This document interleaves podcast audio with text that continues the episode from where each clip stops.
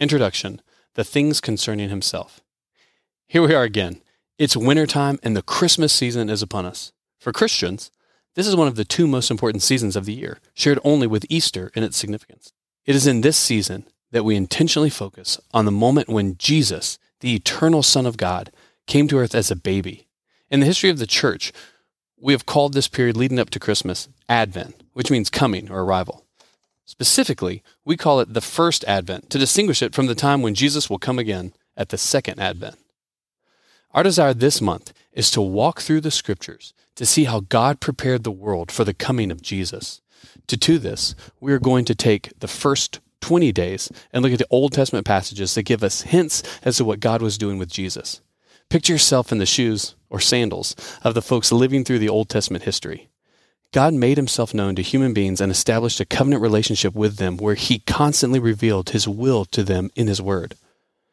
For the ones living this out in the Old Testament, they were slowly getting to figure out what God was doing as history unfolded. But for those of us who are looking back, we can see the meticulous sovereignty of God.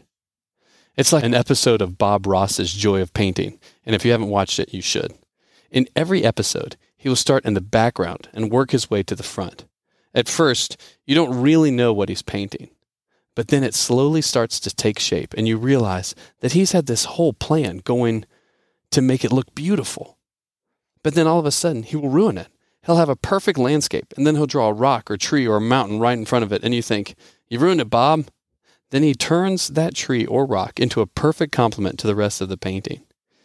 In addition to God's sovereignty, we're going to be overwhelmed by his grace as we look through these people that God chose to be in the line of Jesus, we're not going to see many rock stars. In fact, the most consistent thing about these ancestors in the faith is their failings.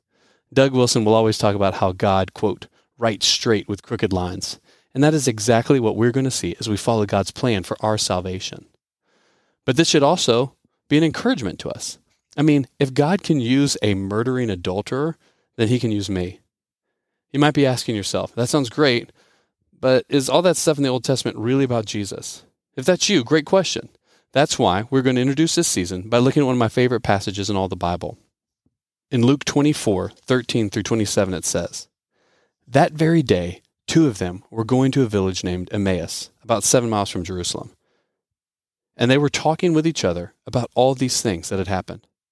While they were talking and discussing together, Jesus himself drew near and went with them but their eyes were kept from recognizing him. And he said to them, What is this conversation that you are holding with each other as you walk? And they stood still, looking sad. Then one of them, named Cleopas, answered him, Are you the only visitor to Jerusalem who does not know the things that have happened there in these days? And he said to them, What things? And they said to him, Concerning Jesus of Nazareth a man who is a prophet, mighty in deed and word before God and all the people, and how our chief priests and rulers delivered him up to be condemned to death and crucified him. But we had hoped that he was the one to redeem Israel. Yes, and besides all this, it is now the third day since these things happened. Moreover, some women of our company amazed us. They were at the tomb early in the morning, and when they did not find his body, they came back saying that they had even seen a vision of angels who said that he was alive. Some of those who were with us went to the tomb and found it just as the women had said, but him they did not see. And he said to them, O foolish ones, and slow of heart to believe all that the prophets have spoken. Was it not necessary that the Christ should suffer these things and enter into his glory?